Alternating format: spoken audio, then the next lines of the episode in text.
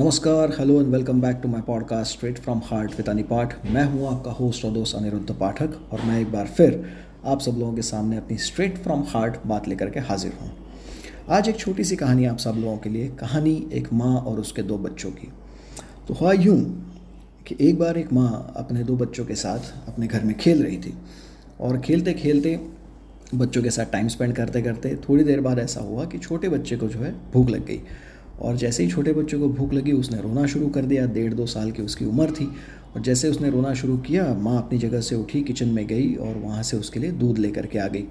तो जैसे उसके लिए दूध लेकर के आई तो बच्चे को दिखा कि माँ ने दूध लाया है, लेकिन माँ दे नहीं रही है। तो जैसे ही माँ ने दूध दिया नहीं तो बच्चे ने रोना और शुरू कर दिया, उसकी आवाज़ और बढ़ गई।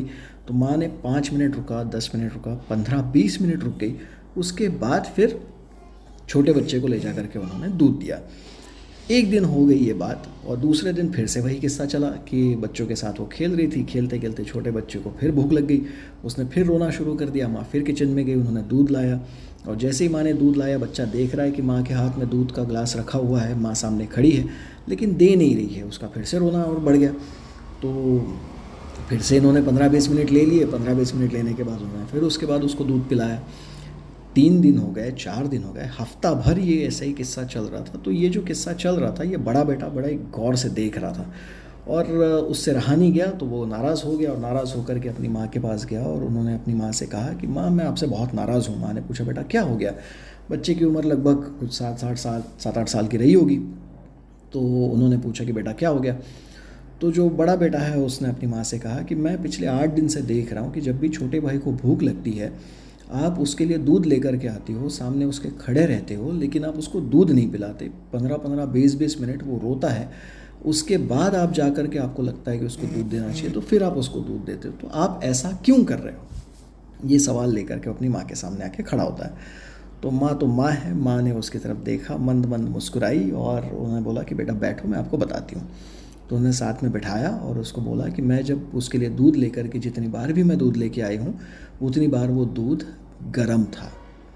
और अगर मैं पंद्रह या बीस मिनट या जब तक वो दूध ठंडा नहीं होता, अगर मैं उतना नहीं रुकती तो उस तुम्हारे छोटे भाई को भूख लगने की वजह से वो जल्दी जल्दी में दूध पीने की कोशिश करता, जिससे उसका फ़ायदा होने से ज़्यादा उसके नुकसान हो सकते थे, क्योंकि उसका मुँह जल सकता था क्वाइट ऑब्वियस ये जब बात उस छोटे बच्चे को समझ में आई तो उसने बोला कि मैंने इस एंगल से तो कभी सोचा ही नहीं था।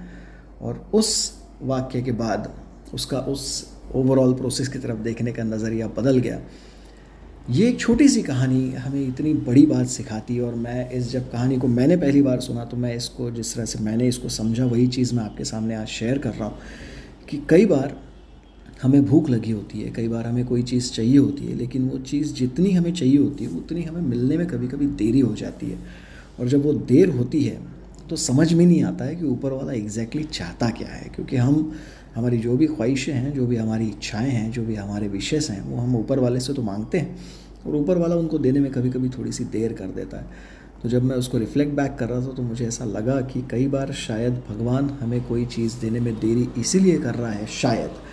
कि वो हमारा नुकसान होते हुए नहीं देख सकता। शायद वो हमारे फ़ायदे के लिए उस चीज़ को हमारे पास देरी से पहुँचा रहा है। और दूसरी सबसे इंपॉर्टेंट चीज़ जो मैंने इस चीज़ से सीखी, इस कहानी से सीखी कि वो पेशेंस सिखाती है हमें। कई बार हमारे पास जो चीज़ हम तक आ रही है, उसको आने में जितनी देर लगती है, उतना शायद हम उस चीज़ को पाने के लिए पेशेंट हो जाते हैं। हमारा शायद एक्सेप्टेंस लेवल उन चीज़ों को लेकर के बढ़ जाता है। और कई बार अगर हमें कोई चीज़ चाहिए अगर वो इंस्टेंटली अगर हमें मिल गई तो उसकी हमें शायद वैल्यू भी नहीं होती हम उसकी इतनी वैल्यू नहीं करते सो दैट्स द रीज़न मुझे ऐसा लगता है कि अगर कोई चीज़ हमारे पास वो नहीं आ रही है या उसको मिलने में अगर देर हो रही है So it's simply because probably God is testing our patience, number one, और probably He is teaching us how to be patient. And also वो हमारे भले के लिए वो देर कर रहे हैं सो so दैट जब भी कोई चीज़ हमारे पास हमारे लिए अगर हमारे पास हमें वो ऊपर वाला अगर हमको दे रहा है तो इसलिए नहीं कि हमें उसकी इच्छा है। शायद इसलिए वो तब हमें देते हैं जब हमें उसकी सबसे ज़्यादा ज़रूरत होती है। इसलिए शायद कई बार हमें बहुत सही वक्त पे जब उसकी ज़रूरत होती है तब रिश्ते आके खड़े हो जाते हैं। जब ज़रूरत होती है तो पैसा आके खड़ा हो जाता है।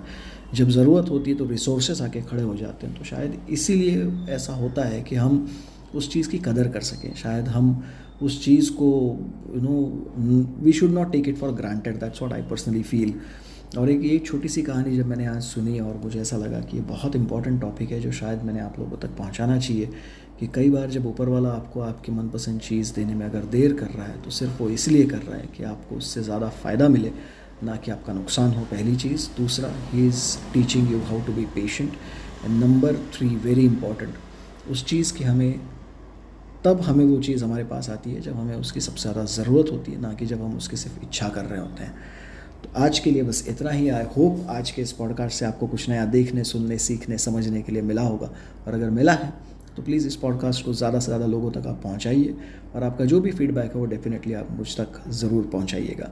So thank you so much take care और अगले मंगलवार मैं फिर एक बार आप सब लोगों से फिर से एक बार मिलने के लिए आऊँगा। तब तक के लिए ध्यान रखिएगा। प्लीज़ अपना भी और अपने चाहने वालों का भी। Take care stay safe love you all